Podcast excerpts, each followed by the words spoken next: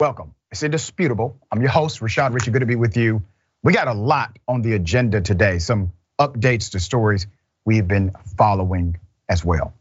Breaking down news of the day, my contributor, none other than Adrienne Lawrence, attorney at law, author, and amazing TYT contributor. Should be a great analysis.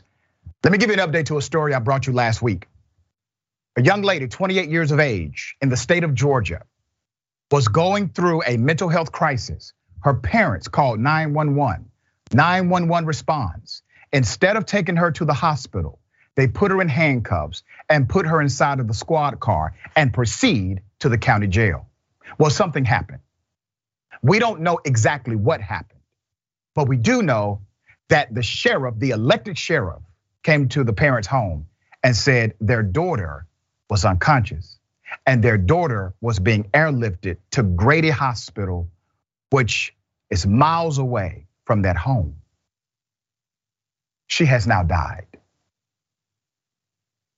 Let's put up the picture of this young queen who passed away, okay? Her name is Brianna Grier. Something happened to Brianna in that vehicle. Somehow, the police, they want us to believe that she was handcuffed in the back of a squad car and she just simply fell out. That is the story right now from the police. If you remember last week, I told you the story did not make sense at all. And that's when they were spinning the narrative that she was in fact unconscious. Let me show you a picture of her in the hospital. Okay. Her mother said it was very difficult to see her daughter with all of those life-saving tubes trying to keep her daughter alive. Let me show you a picture of the family. See, this is what happens when there's neglect and intentional violence against citizens. You see that family? Mom, dad, and the daughters, the twins of Brianna Grier. Their lives will never be the same because the parents called 911 thinking 911 was going to help. Somehow, that 911 call led to the death of their 28-year-old daughter who had a diagnosed mental health issue. Let me give you some more background to this. Marvin Grier said his daughter, who was diagnosed with schizophrenia years ago and prescribed medication, had been at her parents' home on July 14th. Follow the timeline. She was visiting her 3-year-old twins who lived with their grandparents. Grier left the house for a while and then came back in crisis after midnight, her father said.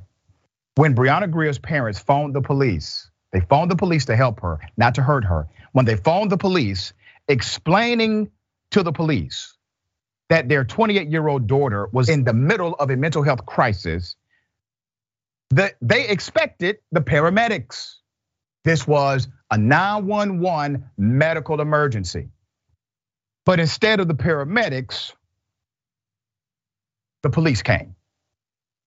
But when the sheriff deputies arrived at their home in Sparta, Georgia, late one night this month, they told Grier they smelled alcohol on her breath. Wait a minute. This was a medical emergency call. Instead of the paramedics, the police come. They smelled alcohol on her breath. She's at home. She's at a residential property. What's illegal about alcohol on your breath? Nothing. There's more. And after she admitted she had been drinking, they decided to put her in handcuffs, loaded her into the patrol car, and told her that they were going to detain her for intoxication on a private residential property at a family's house, who did not want her arrested for intoxication. They wanted her to get help for the mental health crisis, all right? She was supposed to receive medical attention the next morning, but she never got the help. Instead, she died from the injuries suffered in police custody. There's more. The GBI, Georgia Bureau of Investigation, said in a statement Thursday that his initial investigation found that Ms. Grier bailed out of the patrol car on July 15th. Wait a minute. She was at the parents' home on July 14th. The GBI investigation says they found that Ms. Grier had fallen out of the vehicle on the 15th. There's more. This was on the way, according to the GBI, to the Hancock Sheriff's Office. But she was supposed to go to the hospital. But they were taking her to jail. No medical treatment. She was pronounced dead Thursday afternoon at Grady Memorial Hospital in Atlanta, according to the statement. Let me show you a picture of the sheriff. This is the elected sheriff of Hancock County, Terrell Primus. Dr. Primus is the one who informed the parents that the daughter was in bad shape. I think there's more to this story. The Hancock sheriff that you're looking at, he's the one who brought in the GBI to investigate his own officers. He did. He brought in another investigative body to investigate his deputies. Obviously, the father, Marvin Grier, is upset and demanding answers. He said, and I quote the father, "We need to know what happened to our daughter." He said in a phone interview Friday with the Washington Post, "If we had known it was going to end up this way, we would have let her stay here. The incident has raised questions about the safety measures taken in her case, such as whether there was a malfunction with the patrol car doors or whether she sustained the fatal injuries another way." So let's go through the evidence here, counselor.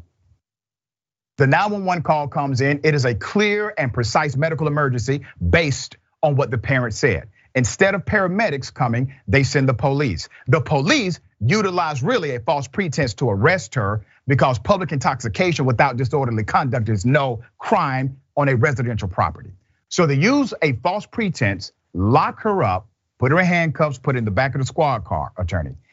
Somehow she's able to open the back of the squad car. Now for the uninitiated, that's important because you cannot open the back of a squad car. It does not allow it. So somehow in transport to jail rather than the hospital, a day later, she is found on the ground. Head trauma, unconscious. Still, no answers from law enforcement. Adrienne, what does your attorney sense say about this case? Well, I would say not only my attorney sense, but common sense tells me that the cops are lying. Something is wrong. The back seat handles, those door handles have been disabled for a reason, to ensure a suspect remains or an arrestee remains in the back seat. So for this to be a rare situation where all of a sudden it decides to unlock itself, I don't think so. And I'm sure it's a Ford vehicle, and I'm sure the police would hold Ford liable for that, especially if you're going to have an injury like this, claiming someone fell out of a car. The reality is that Georgia is in the top 5 states for arrest-related deaths. There is a problem here. And the thing is, we are not getting the truth. What happened to this woman Grier is incredibly suspicious and wrong. She should not have been taken in from the jump. And also the fact that she was having a mental health emergency. Fortunately, we do have a new number that's been released, 988, that people can call in the middle of a health emergency situation. But clearly, the police knew that it was not their duty nor their job to take her in, and she showed up dead in circumstances that are completely and totally implausible. So somebody needs to give these people an answer about what happened to the death of their daughter, and the law enforcement officers involved need to be held accountable.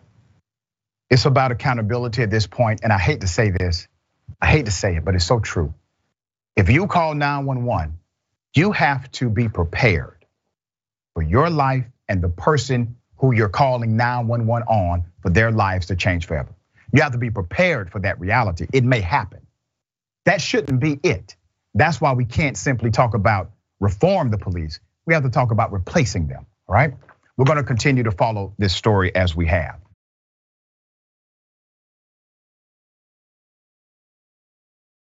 Let me give you another one, interesting. Voter fraud, absolutely. A man who voted for Trump decided to vote for Trump again using his wife's name, who he was arrested for murdering. I kid you not. Put up the pictures for mass here. Okay, so this person, this male that you see in the picture, he has been found guilty of voter fraud. Here's what he did. Let's keep his picture up. You see the woman next to him? He decided to cast a ballot for Donald Trump in her name. Here's the problem. She's been missing for a couple of years. Not only that, he was arrested for her murder. And the arrest was kicked out of court because of a discovery issue back and forth between the attorneys. The prosecution maintains he's the guy who killed his wife, but there is no body. So technically, she is still missing. So while he's grieving his missing wife, he decides to use her name and engage in voter fraud to vote for Donald Trump twice. Colorado man who had been charged in the presumed death of his missing wife pleaded guilty to forgery for casting her 2020 election ballot for then President Donald Trump. Barry Morphew is his name. He pleaded guilty on Thursday and was fined and assessed the court cost of $600, according to the Denver Post. He avoids jail time as part of the plea agreement.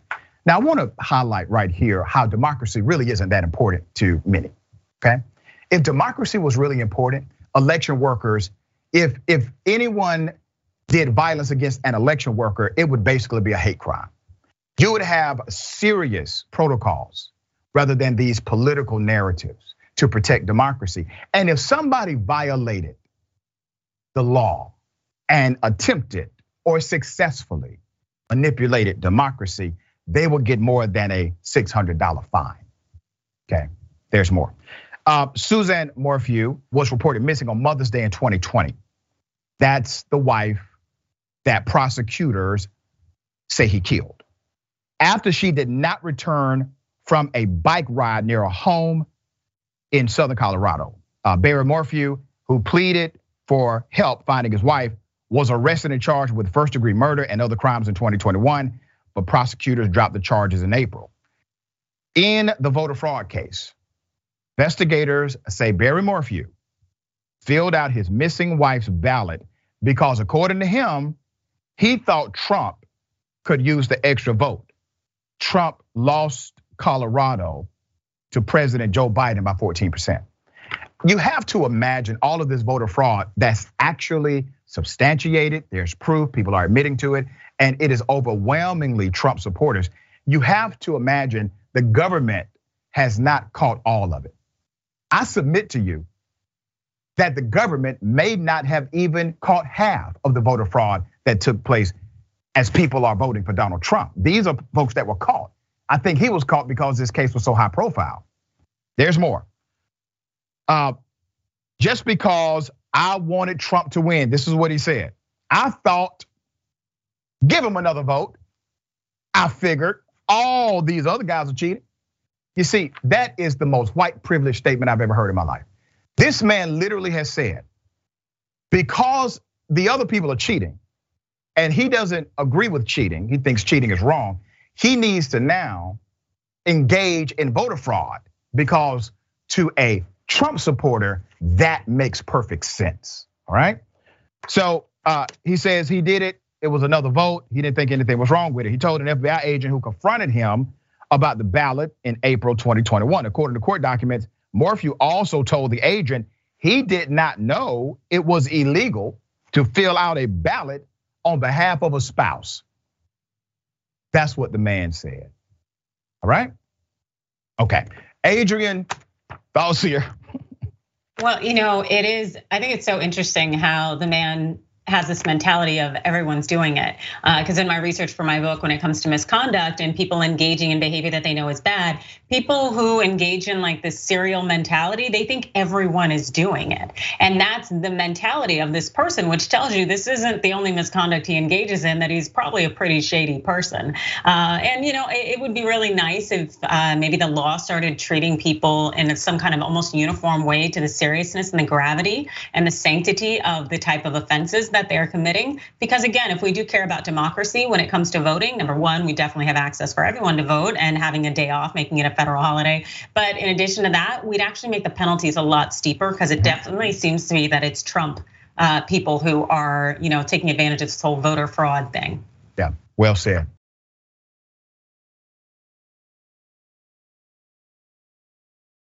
A cop frames a homeless man, gets him a 25-year sentence. That cop has now been caught. Let me do it this way. Let me put up the homeless man he framed, okay? Now, keep in mind, this is not the first time this cop has engaged in this kind of behavior. A Houston cop has been exposed again for falsifying testimony that sent that man, an innocent man, to jail for 25 years. Frederick Jeffrey, a previously unsheltered man, was falsely accused of being part of a drug operation. He was not, had nothing to do with it. Let me show you the cop who created a web of lies and fabricated evidence in order to get a conviction for the homeless man. Gerald Goines, Officer Gerald Goines, disgraced ex-Houston cop, framed Mr. Frederick Jeffrey. Let me give you background. Goines saw Jeffrey as an easy target. He looked at Mr. Jeffrey and said, well, this is a person I can exploit because of perceived status. Jeffrey served nearly 6 years of a 25-year sentence for possessing a controlled substance back in 2018. He was convicted solely based on the testimony of former Houston police officer Gerald Goines. The disgraced officer faces murder and organized crime charges in a years-long scheme involving fake drug buys. They knew he was dirty years ago. He had been caught being dirty. They allowed him to remain on the force until he started murdering people and engaging in actual organized crime. What did you expect, Houston PD? You allowed him to be a gangster, a criminal, while still getting a paycheck from the public. You knew exactly what kind of caliber of individual he was. You knew he lacked morality. You knew he lacked ethics, but you kind of liked that about him, didn't you? There's more. Because of the officer's dishonesty, flat out lies, and the faulty evidence, Jeffrey was arrested and convicted in 2018 for possessing 5 grams of methamphetamine. Despite the small amount, the judge sentenced him to 25 years in prison because of his prior convictions. Once again, another failure of the system. These variations of three strikes you're out. It's a human being, not baseball. But that variation of three strikes and you're out permeates again. So he gets convicted, not based on the actual crime or the charges, but based on history. This is how Goines did it, okay? The officer used a broken phone that he found in a house he busted as evidence to further connect the man to the crime. He said Jeffrey owned it, the unsheltered brother, he owned it. But his mother continued to scoff at his suggestion. Fred was homeless, he couldn't afford a piece of bubble gum, she said. Jeffrey maintained his innocence and advocated for himself by writing letters to the judge in the case. The judge finally responded to the request this year. Goines was actually charged for fabricating stories, specifically in a drug raid that killed 2 people. In 2019, the same cop, Goines, is charged with witness tampering, falsifying records, violating the rights of Rogene Nicholas and Dennis Tuttle, the couple killed in the January 28th raid on their home in South Houston. Here's what happened during that infamous situation. Goines, 54, was the officer who obtained the so-called no-knock warrant, which allows the police to enter a building without signaling their arrival or reason for being there. The DA, Kim Ogg, said Goines made numerous false statements in the affidavit presented to the judge, who signed the warrant. Among those were allegedly false claims that a 2-week narcotics operation had just concluded at the home. A confidential informant had bought heroin from the address and the seller was armed with a handgun. So after the Harding Street raid, KHOU, the CBS station in Houston, examined 109 cases in which Officer Goines had obtained a drug search warrant since 2012. In 96 of those cases, Goines claimed a no-knock warrant was justified because knocking and announcing would be dangerous and futile. The same language he used is seeking no-knock warrants for the Harding Street house. In every one of those cases in which he claimed confidential informants observed guns inside, KHOU reported no weapons were ever recovered, not one time, not one time. Now, every time he applied for a warrant, because the judges don't get off on this either, because people talk inside of the local criminal justice system. He applied for these warrants, damn near 100 of them, and they never yielded a weapon. And y'all kept signing those damn warrants from this cop every time until he killed somebody or his actions led to the death of 2 people. There are additional accusations against this guy. He lies, he's been involved in corruption for many, many years. Let's put up the DA who's finally taking him down. This is the Harris County District Attorney, Miss Kim Ogg. DA Ogg said Frederick Jeffrey's case is a due process disaster. In the wake of Harding Street, it is clear that Gerald Goines and other members of the Houston PD Narcotics Division engaged in a years-long scheme involving fictional drug buys, perjured warrants, and phony overtime. Individuals like Frederick Jeffrey were collateral damage. There are more victims, and there's also a network of cops that were down with it. The DA may not have the evidence to get to them, but she knows they are there. All right, Adrienne, thoughts on this? You know, this DA for stepping up and doing this is very courageous. Unfortunately, I don't think that she's going to be able to do everything that could and needs to be done in this situation because there are going to be limits. They use this individual, this particularly corrupt officer, to do all of their dirty work, but there is just a web of individuals involved in this because it does take a village to continue to effectuate these schemes. And you know that there are members of the judiciary who probably are in on it to some extent. Yeah.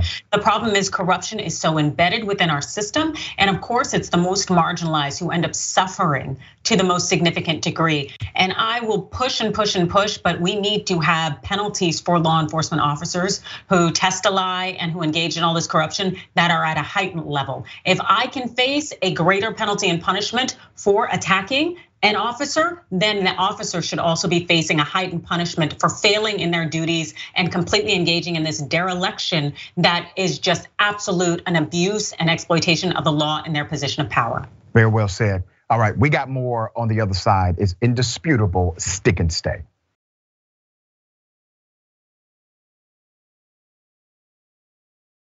All right, welcome back. We got a lot of show left. I'm going to read some comments. Let me first remind everybody about the petition, all right? So we got a petition to tell Governor Newsom to hold a special election to put the $18 minimum wage on the November ballot. That's to help working Californians. Sign up right now, tyt.com/CA minimum wage. Also share it with your friends. We're trying to get 10,000 signatures pretty quick, okay? We appreciate you in advance. Let me read the comments. TYT member I Am Sock says, when will Dr. Richie cover pink sauce? We covered it during the commercial break. That's it. All right. Shakita Ganai Beer Dragon. When a cop takes someone into custody, she, he is also taking custodial responsibility for said individual. This is, at the very least, contributory negligence by the arresting officers. Yeah. Jamal G. Thank you, Jamal. Too many bad cops, not enough good ones. Boom. There it is. That means you got to replace them. All right, if they're bad to the core, they gotta move on. All right, Bill to help, thank you. Hope to get this on air, LOL. All fetuses should sue, the 3 should sue Supreme Court Justice for perjury by moms as proxy to see what happens with the Republican. Interesting theory. Reason and Why says, stop and pray before calling the police to come to your rescue. Yeah. C. Michael Henson, thank you, C. Michael. Dead wife voting. Well, I guess there was massive voter fraud after all. When you really think about it, they were voting for a fraud anyway. All right, there it is. Okay, got something for everybody. Ladies and gentlemen, I wish a Karen would. You want to call the police on them for having a barbecue on a Sunday? I feel great. Back off! I'm going to tell them there's an African American man threatening my life.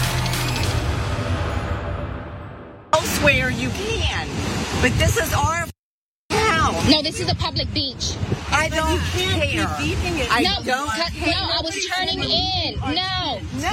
No, that wasn't why I beat. Hey, don't get near my kids. Don't do that. Don't. You know what? Don't. Get out my face. Get out of my face. No, you walked up to me, ma'am. Get out of my face. I am recording. Get out of my face. Get out of my face. Get out. This is not your house. This is not your house. You weren't getting aggressive. Honking at us. No, I'm pulling in. A cackle of Karens. Okay. So this particular Karen presumed that she owns at least a part of the beach. And because of this belief, she decided to enforce her territory ownership against individuals who were enjoying themselves at the beach. I thought it was a really interesting move. Two things here. One, when this Karen stopped talking to the adult and made a move to the children. And the mother had to say, don't talk to my children. And then second, the other Karens that were in the perimeter, they responded to another Karen in distress. This is a new thing. We did not know until today. Once again, we're adding it to our Karenicity handbook here, so we can understand Karenism. Karens at times will travel in packs, and even when they are not, if one alerts the others, the other Karens will come to their rescue. This is something new.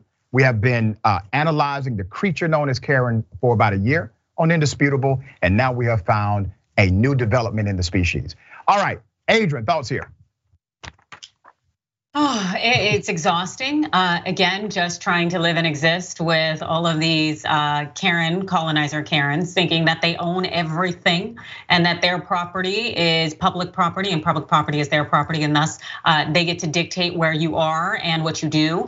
And it's incredibly exhausting. But I definitely give it to the woman who was filming, because if you would have approached my children, we would have had a whole different level of interaction as far as I'm concerned. Yeah.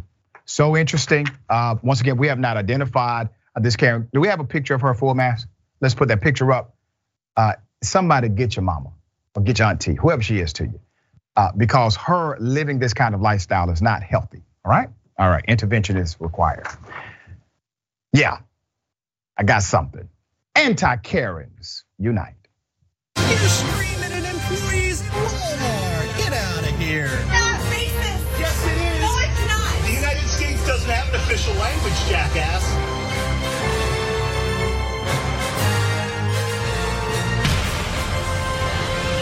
Asking you if you want to stand up for your child in there. Are you going to be a man? Do you have a wife in there or a girlfriend?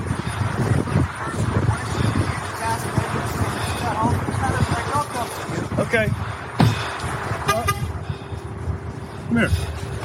Listen, we're not against you. Hold on. How can I help you? I'm for you. Don't touch me. Get your hands off me. That's too. You too. Hey, partner, I'm just standing aside. Cool. Okay. I'm not with this guy. We're here. Okay. I'm for you. I don't want you to make a choice. It's gonna be. What the f- are you talking about? Do you have a woman in there? Why do you keep asking me personal questions? I'm asking you. What if I work here? Okay. Do you work there? Then leave me alone, dude. I'm leaving you alone. You don't want to talk to me? I do not. Okay. So stop waving me down and trying to push your beliefs on me. Okay, well, you can go back to your car when I say, oh, now I'm excused? You wanted me to come here waving me down. Now I'm here. I'm asking you if you were involved in the murder of your child to repent. I'm asking you to mind your own business. When you stop murdering your child. Yeah, all right. Really interesting. This was outside of a Planned Parenthood. The older guy, the male Karen, he is basically trying to get a rise out of individuals, and he found the right one. I got more video, okay? Here's the second one. This is your personal opinion of something you have no idea about. Or you're giving me your personal opinion. I'm not doing anything except answering your questions. Could you back up a little bit? No, I can't. You can, no. Okay, I'll back up. Don't come closer. Why not? Because that would be violating my space, according to you. Thanks for the video recording. Hope you show the rest of the world. Please do not push your beliefs on random strangers that are driving by. Hell yeah. These guys, please don't murder. Hell yeah, buddy. I'm with you. Why are you yet telling me this? I care about you. I don't want to see you. I'm a random dude. Do I look like I'm pregnant? You're created in the image of God. I don't. You're pushing your belief on me. I'm not pushing it on anybody. You can reject it. Did I come ask for your stuff? I'm telling you, you're going to I am rejecting it. And you guys are flagging random people down. I'm going to waste your time like you're wasting everyone else's. Oh, there's more. Here it is. I don't know why you're coming up as a stranger telling me you care about me. I care about you. I do not care if you care about me. You're going to pay my bills? You're going to face your maker. You ain't going to pay my bills. Listen to you just talking. Ho. I will pay your bills. Okay, give me some money then. Call your wife. Call your wife right now. Tell her not to murder your baby, and we will help you. That is our offer. That's what you're here. Do you guys not have jobs? Sir, we have jobs. This is our job, okay? I don't want your help, but you're going to give me some money for my time right now. That's the only thing I want from you. I'm not going to give you money for your time to murder your baby. Okay? Oh my goodness. Yeah. That's what you think's going on. That's really what you do out in your face. Tell me it's not murdering babies. Well, it's not. It sounds like they went from strangers to a relationship to a breakup. And that's not all. Here it is. What about the baby's beliefs? Talk about pushing your beliefs on somebody else. You guys think you have some kind of... I pay for classes for this type. If I want education, I'll go to a college university, not three random scraggly-looking strangers with crap preaching about stuff. What happens if you die tonight? What's going to happen to you then? Sir, you're going to face God. That's what you believe. Have you ever left the United States of America, sir? Yeah. How many? Where? In Afghanistan. Okay, me too. I just came back from a 5-year expat from there. Come here, and America's trying to push the police on you. From Afghanistan or a military man? I'm done with y'all. Sir. Give me my resume. No, sir, you don't have to anymore. Just let's back up and. I know there are many who will push back and say that the anti-Karen was out of line, but does he not have the same freedom of speech as those harassing him? Okay, he just gave them the same energy that they came with. Really interesting. Now, personally, I do not believe life begins at conception. That is not my faith, values, or background. I do believe that life is precious. And that's why I cannot condone things like forcing a 10-year-old victim to have a child. That is called child abuse. All right. Okay, Adrienne, interesting stuff here. What are your thoughts? I find it to be really interesting how so many people will say, I care about you, but it really, it has nothing to do with you. They don't care. They are trying to force their beliefs on you. They're trying to get you to adopt their belief system and structure. That's not about you, that's about them. And also too, I really do appreciate that man standing up against this harasser who's out there and making it more difficult for what would largely be women entering this facility to get healthcare. It's really disgusting how people invest so much of their free time trying to tell others what to do with their bodies. Stand outside a tattoo parlor, leave us alone. Yeah, there it is. All right, we got more on the other side. It's indisputable. Stick and stay.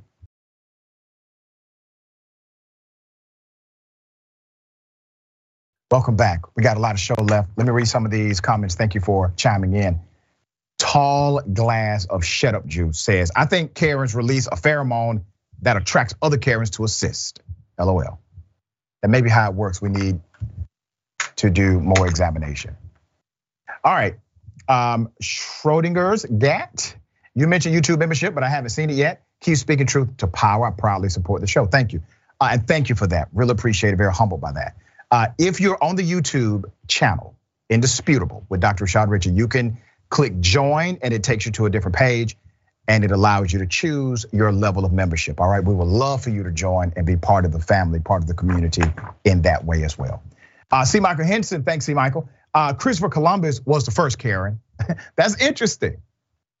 Never looked at it like that. Nicolette Horades, appreciate seeing men standing for abortion.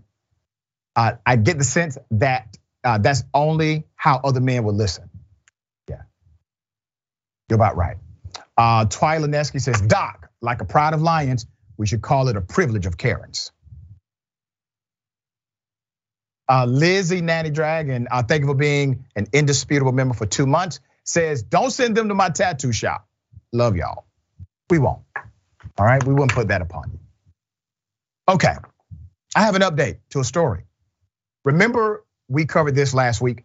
Now we have an update. The police officer, the New York corrections officer, who shot and killed a teenager that had a bright orange toy water gun. That officer has now said he did this in self-defense.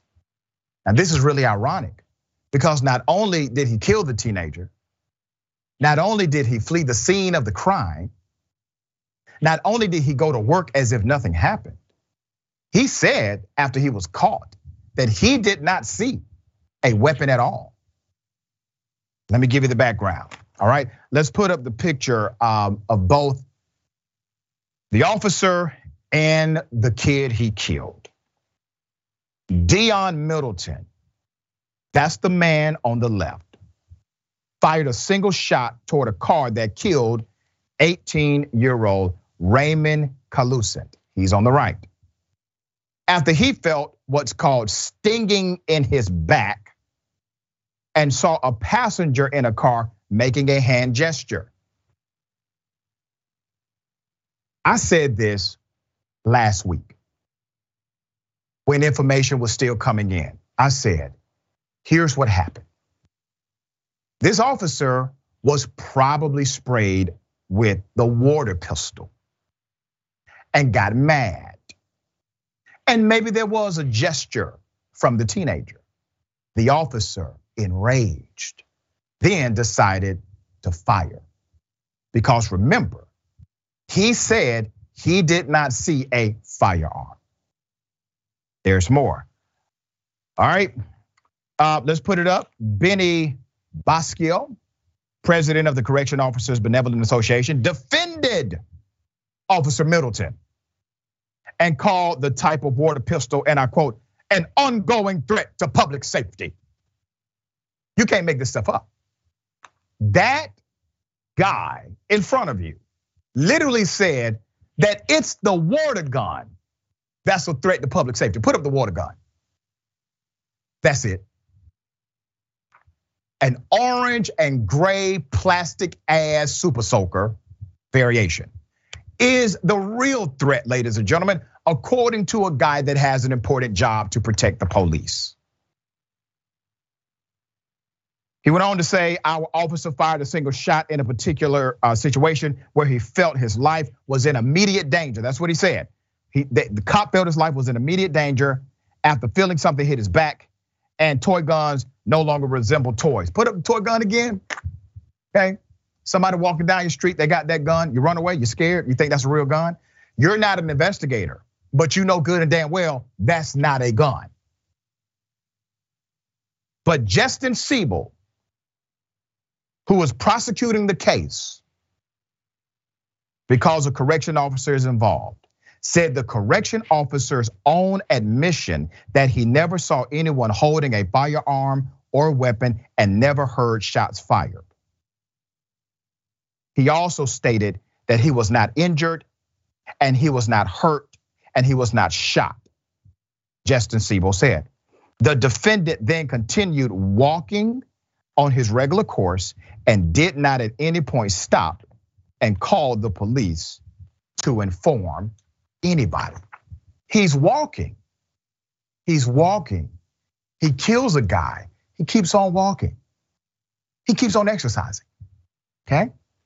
I want you to also remember, he went to sleep that night, he went to work.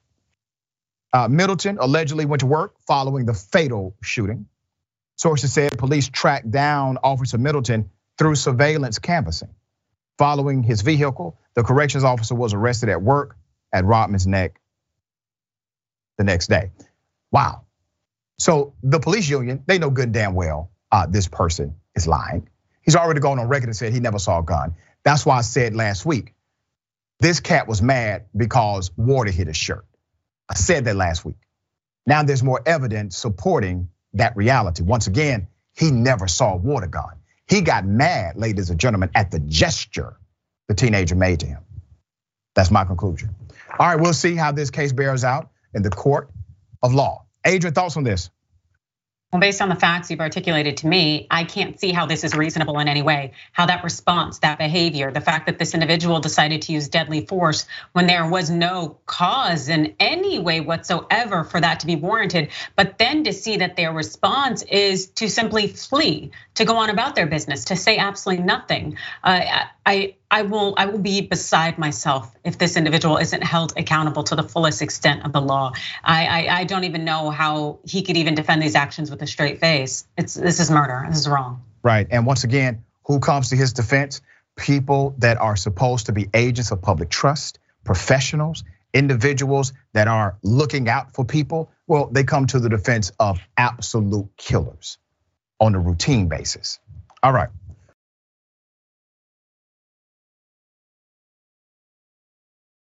Devastating story. FedEx lost a whole dead human body. Yeah, 3 years and counting. Put up the picture of the young man they lost, okay? 3 years have passed since the Fulton County Medical Examiner's Office, that's in Georgia, sent a box with Mr. Jeffrey Merriweather's remains to a St. Louis lab for testing, okay? They were trying to determine how this 32-year-old, whose body became a near complete skeleton less than 2 weeks after he was last seen alive during an alleged drug-related shooting in 2019. They were trying to figure this out. They need a lab test. But the box never arrived, and the fallout has been a black eye for the ME's office and FedEx and an unending source of pain for the family. So let me take you to some of the people that were in charge. Fulton County Chief Medical Examiner at that time, Jan Gorniak, right? Ms. Gorniak said in 2019, her office was reviewing policies to make sure no other human remains were lost by her staff. Let's go to the current medical examiner. Her name is Karen Sullivan. Ms. Sullivan did not immediately respond to multiple attempts from the AJC to answer questions about the policies and updates. Let's go to the parents. That's Kathleen Merriweather on the left. She said about a son, it's a nightmare you cannot wake up from. And since the vanishing, she has not heard anything from the ME's office whatsoever. No policy changes have been communicated to her. Jeffrey Merriweather Sr., the man on the right, that's the father, feels nobody's being held accountable for losing his son's body. The family delayed funeral plans more than a month and then indefinitely when authorities failed to find his son's remains. The body's missing.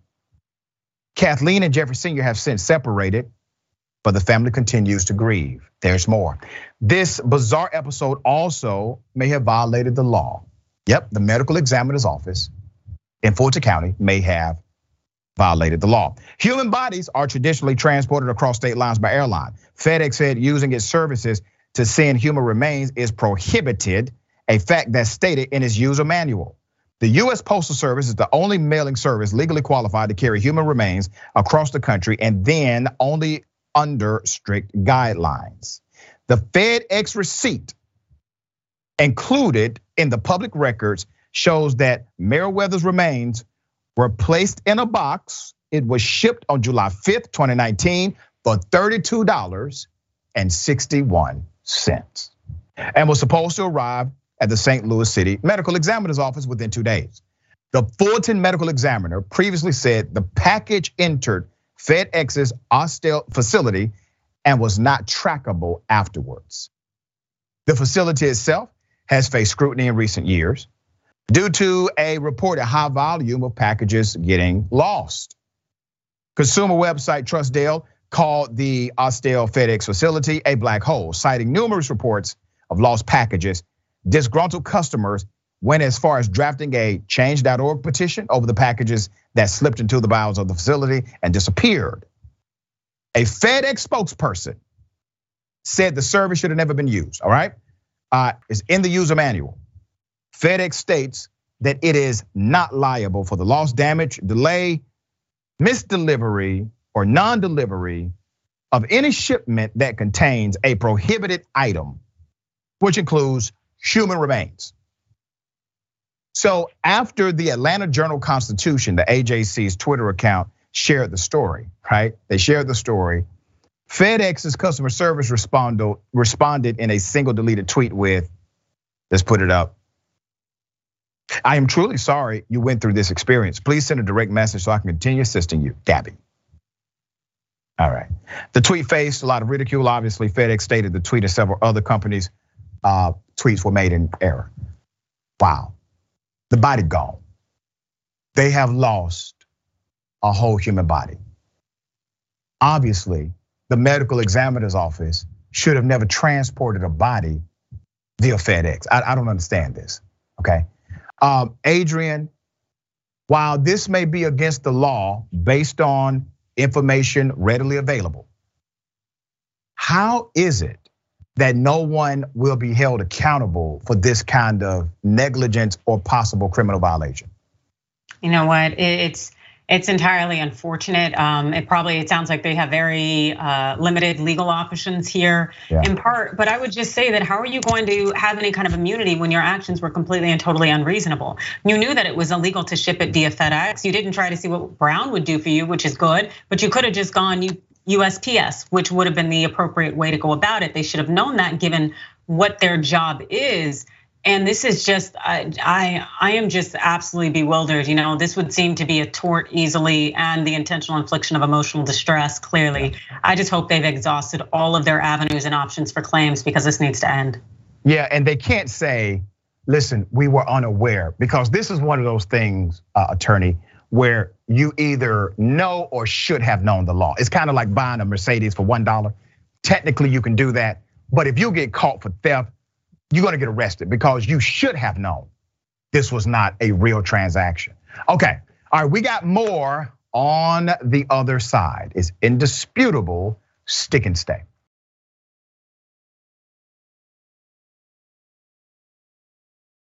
Welcome back. We got a lot of show left. Always appreciative of you joining us every day. Lynn says, happy belated birthday, Adrienne. That's right. Happy belated birthday, Queen Adrienne. Thank you very much, appreciate it. Absolutely, all right. Chi-Chi Massey, I have a coworker named Karen. The last time that the segment came on, I said, I wish a Karen would with you out loud. And she said, you wish I would what? That's funny, that's cool. I hope she didn't get offended, all right. Correctional officer, Donald James X says, the cop reacted to a water pellet. So he pulled out a real gun. Yeah. C. Mocker Henson, thank you again. The super soaker is a threat to public safety. If you're a gremlin, exactly. C. Michael, someone somewhere has stolen and is profiting from this corpse. Nobody has gotten the dead body delivered by mistake. Yeah, that is interesting because you would imagine it didn't really get lost, it got misdelivered, right? So somebody will open it up and say, hey, there's a dead body in the box. It's not mine. I need to call the police. But hell, who knows? All right, horrific stories out of China, right? Children being enslaved, the trafficking of minors for the sake of profitability. I'm going to give you as much to this story as I can. It has not received the national attention it deserves. Human rights advocates have accused China of exploiting thousands of Congolese children to work in cobalt mines. The exploitation has been going on for many years. Sky News did a profile, they did a great profile on this and the children who work under these conditions. Here's some of it.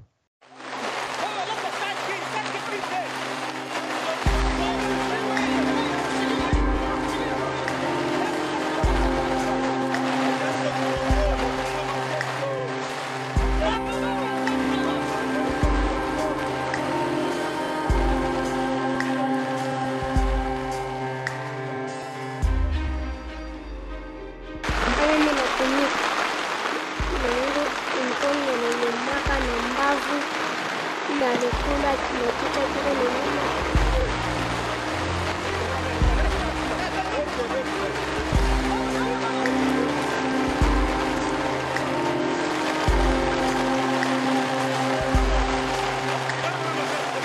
Tusukuma tunaenda tena tunarudia.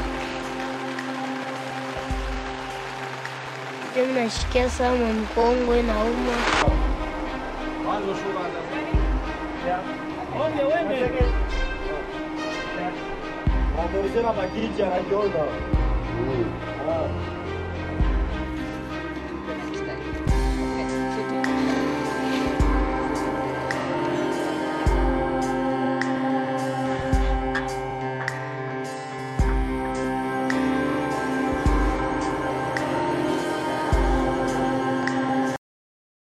It's a damn shame, right? I got more. Congolese advocates, they've been telling us this for years. They said many children are trafficked to work in those mines that you just saw. Chosen because of their size, they are forced to work grueling hours and face injury and disease on a regular basis. The Congolese civil rights attorney, Kayungu, said the mines are often no more than narrow shafts dug into the ground, which is why children are recruited. In many cases, they are forced to do work using only their hands and rudimentary tools without any protective equipment, he said. The Congolese Catholic priest, Father Bihuzo, told the congressional members the children work 7 days a week and more than 12 hours a day using tools like hammers, chisels, and spades. Their working conditions are like that of slavery, he said. Injuries are common. And for those who are hurt or become sick, the lack of medical care means the majority will die due to various untreated illnesses. They are children. These are children. According to the reports, the Democratic Republic of Congo produces more than 70% of the world's cobalt, 15% to 30% of which is produced in similar unregulated mines. Cobalt is also used in cell phone and computer batteries.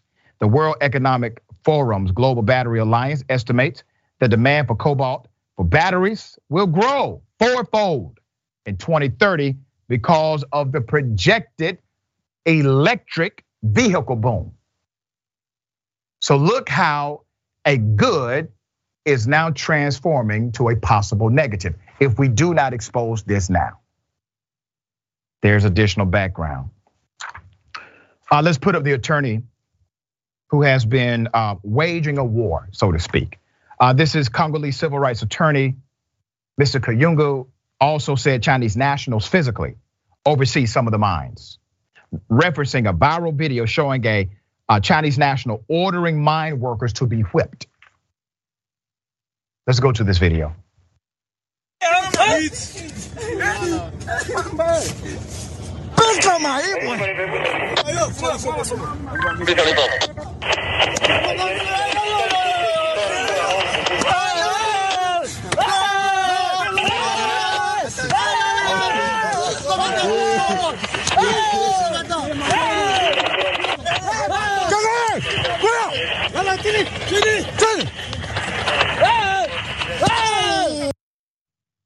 There are multiple countries involved in this scheme, according to a report from the Globe and Mail. As of 2019, China imported 83% of its cobalt from the Democratic Republic of Congo. And Chinese companies reportedly control most cobalt mining projects and output. Pakistanis and Indians are also involved in the trade. Advocates have asked US lawmakers to implement sanctions, do something. The United States is complicit in silence. Never forget that being neutral never means you're right. As a matter of fact, being neutral means 100% you are never on the right side. So they're saying, listen, America, be responsible here. create sanctions, force them to transform their policies, thus transforming the culture of child slavery. It comes even here to the US. So it means that every year, even our industry of cobalt here, they come from mines where children were used right here in America. Exploited like slaves, according to the attorney. Even with respect for your own laws, you are the lawmakers. You need to reinforce it, and people must be prosecuted. You know why they won't be prosecuted? Because cobalt is big money. That's why. It is utilized in technology. It is utilized in innovation. They don't care if children are slaves, die. They're making money, even though it not only violates our standards of ethics for responsible nations, it violates the very laws that we say we believe in. Adrienne, what are your thoughts on this? It's incredibly disheartening, this push for lithium batteries and the extent to which people are willing to go to secure this for capitalistic gains. Something that the Wilson Center and Nonpartisan Analysis Institute found was that there are some 255,000 people who are mining in the Congo for the cobalt properties, and about 40,000 of them are children as young as 6 years old. Wow. These kids are being exploited, and they are putting themselves in harm's way, and they're being forced to do so. This is just a new form and another form of slavery. And it's sad, given that we know the legacy of the African people, me being a descendant of that, where it's just continued exploitation and abuse, and whether it's just stealing and raping the land, but then also the people. And it's not going to stop until there is some kind of sense of accountability, and we actually input measures that, as you mentioned, align our principles with who we say we are with our actual actions. Yeah, very well said.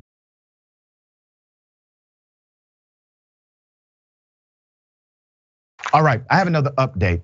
Remember the story of the wife who shot her husband, who happens to be a former cop, because she is in charge of a daycare.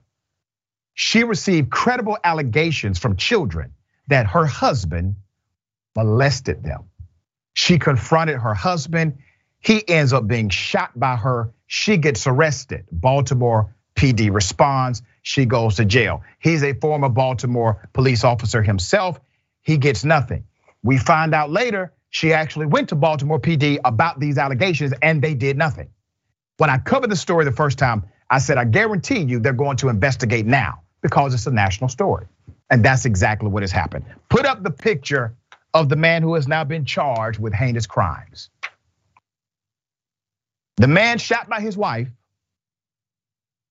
at her due to him molesting children, allegedly, at her Baltimore County daycare, is actually being charged now with sexual offenses that were brought to the attention of Baltimore PD first.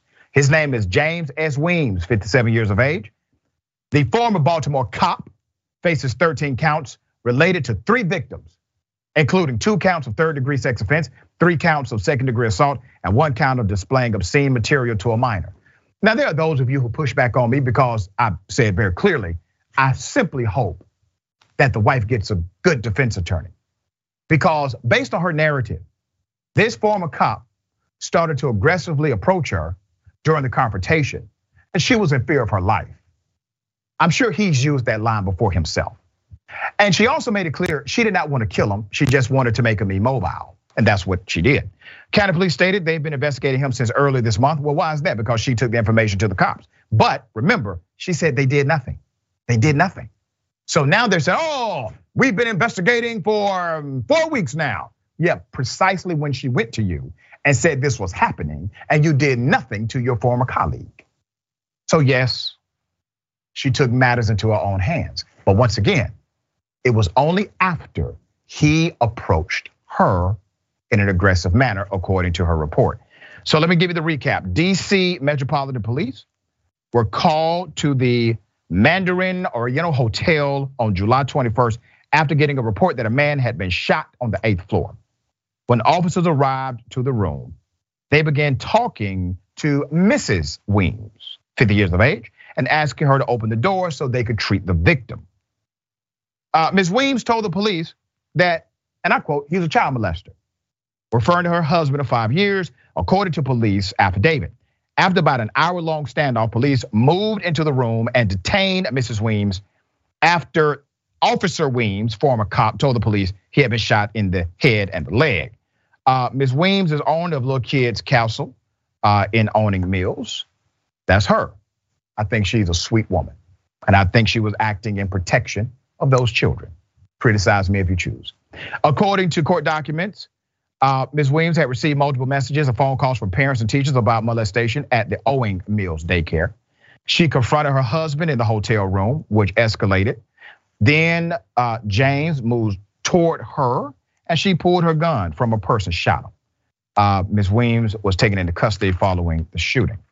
As we covered yesterday, Ms. Weems has been charged with assault with intent to kill and firearm charges. Police had found a notebook with handwritten notes in which she said she wanted to shoot James and not kill him, but maybe cause paralysis, because the author said, the writer of that note said, she wanted the kids to simply get justice. The notebook also included an informal will distributing belongings because she thought she may die. Okay, this is interesting. And I know there are passions on both sides. It's very clear to me, he's a monster. And I think he was going to do something monstrous to her because he was exposed and confronted, and she decided to save her own life. That's how I see it. Attorney, what are your thoughts here?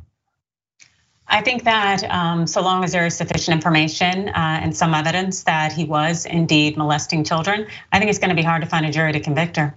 I think we all know that the system can work very slowly when it comes to law enforcement, and we know that they don't really solve crimes. They're not in the business of solving crimes as much as responding to crimes. So this woman, knowing that, hey, he has connections with law enforcement as it is, and he's probably going to continue to get away with it, I think a lot of people may just, engage in jury nullification and not necessarily hit her with the highest of charges that she could actually be convicted of. Yeah, all right. We got more on the other side. Is indisputable. Stick and stay.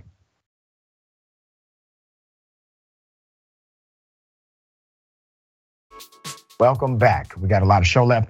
Let me read some of these comments. Mickey C, the silver-haired dragon, says, "Oh my God, they're just babies. How horrible." That's right. But we got to stay on it, all right? That's not the only place it's happening, right? But it's one place we have a lot of information. YouTube, Alan Clark says, "Hi, Dr. Richie, can you give us another Herschel update? I almost hyperventilated with laughter watching your silent facial expressions after watching these videos." All right, we got more coming, believe me, because Herschel gonna keep talking.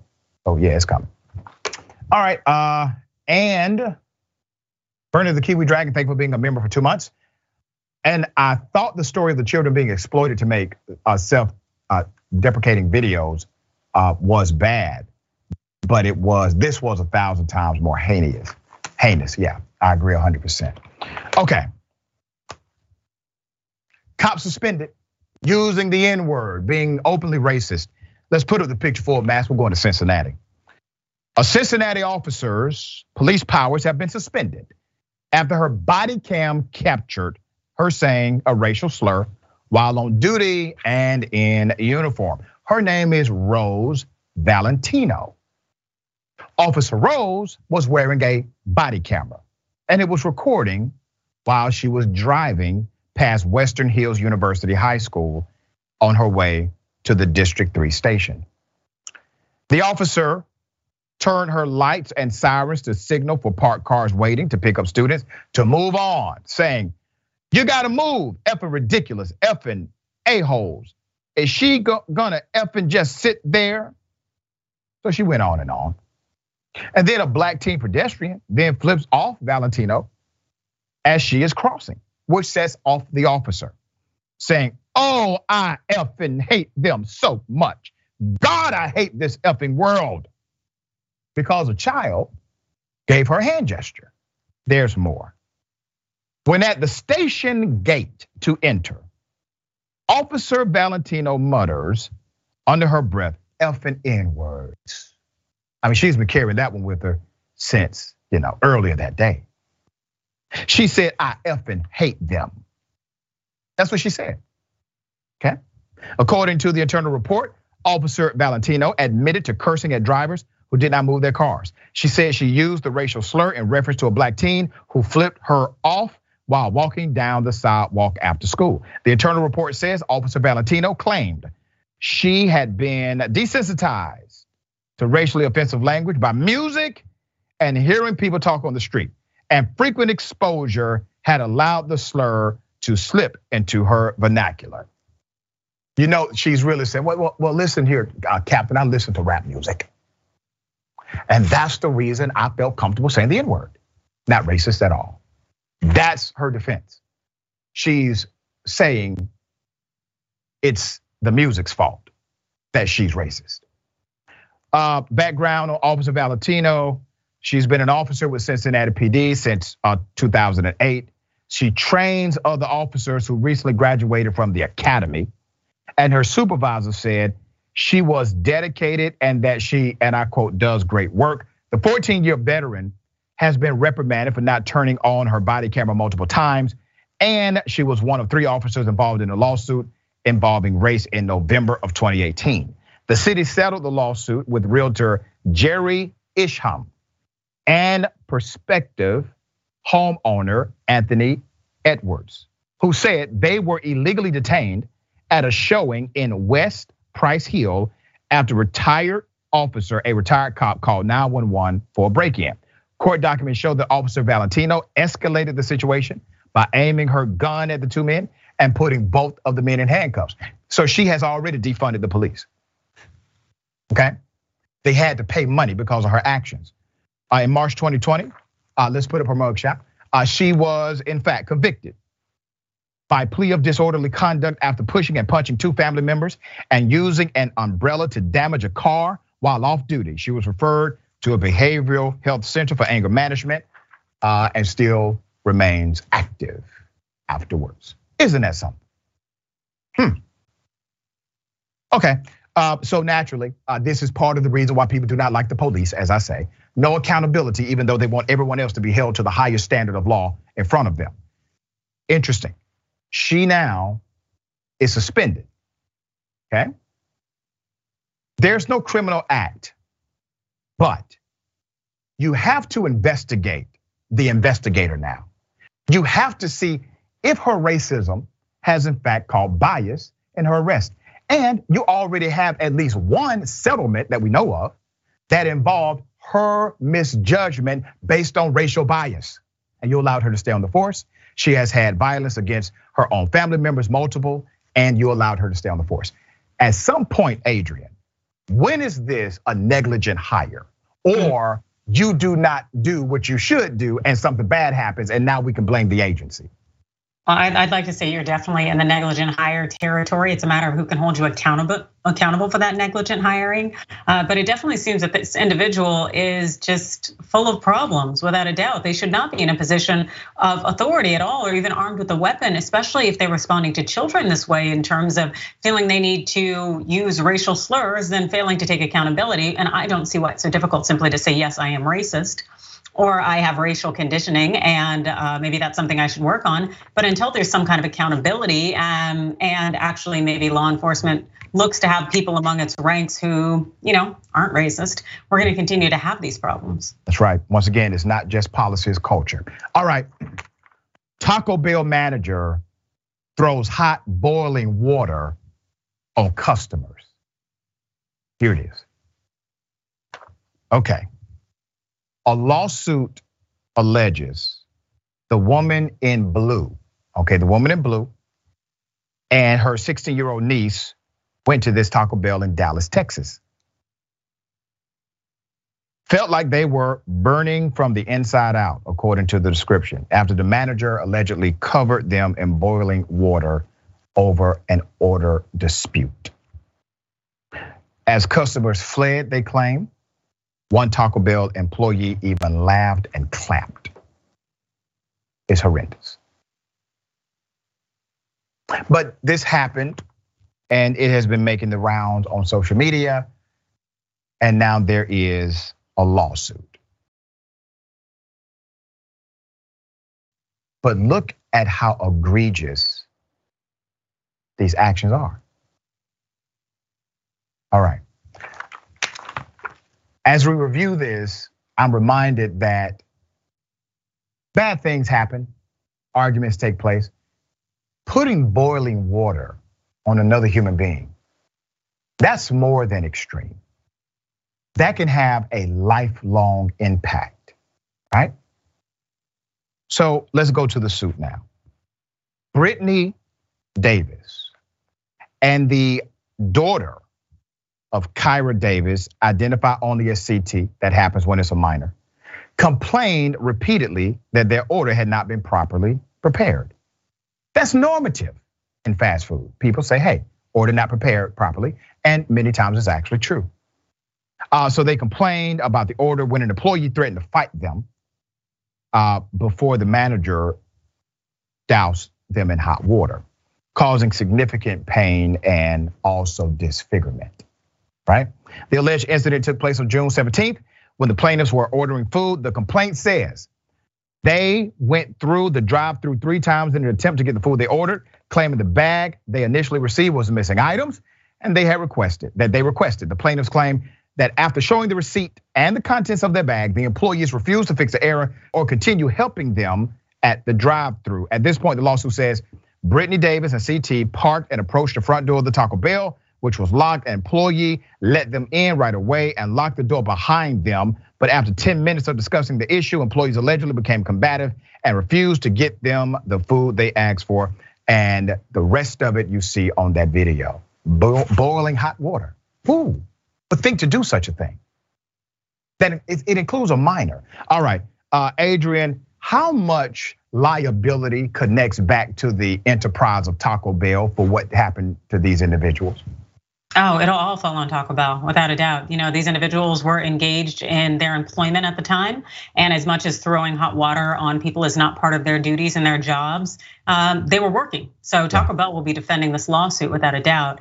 I do think it might become a little bit difficult because it seemed from the video that the women started to go behind the counter. But still, even at that point, it's a question of how much force would be necessary, even if the Taco Bell employees claim that they felt that they were being threatened in some way or that their safety was jeopardized. And to throw hot water and then to laugh seems to suggest that you did not feel that you were facing some kind of imminent threat.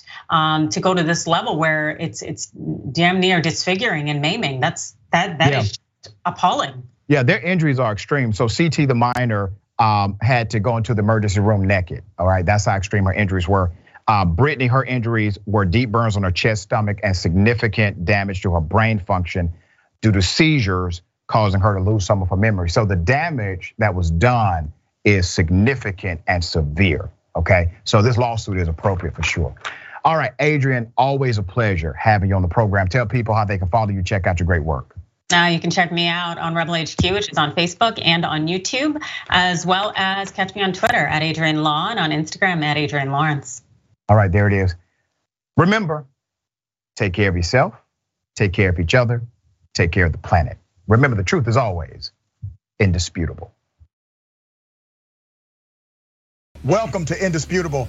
I'm your host, Dr. Rashad Richie. We got a lot happening today. But what do we do on this show? We tell the truth. You know why we tell the truth? Because the truth is simply indisputable. Rashad, great to be here. Congratulations on the new show. And I gotta let everybody know that Rashad and I go way back. Here's the pattern that we see in all of these Karen stories. They think they own stuff they do not own. Now, where does that come from? I don't know, maybe slavery. Maybe they think they should still own black people. This is what happens when Karens weaponize the police. When you're used to privilege, equality seems like oppression. It hits you in a certain way when someone is holding you against your will, treating you like you're a criminal and you're an innocent person. This is something that black people face no matter where they are. A stronger black economy lends itself to a stronger, greater economy. Don't think it's exclusive of you, it's inclusive of you. What's your beef with critical race theory? It adds more fuel to the fire of the racist tendencies that we already have. We have a generation of problem solvers that can remedy the problem if they are properly taught what the problem is. You know who created redlining in this country? Mm-hmm. It was a white liberal. I don't give a damn who created it. If it's a racist policy, Shelley, here's what I don't know. I don't know. See, there you go filibustering, brother. You're scared of this truth, but you're gonna get it though.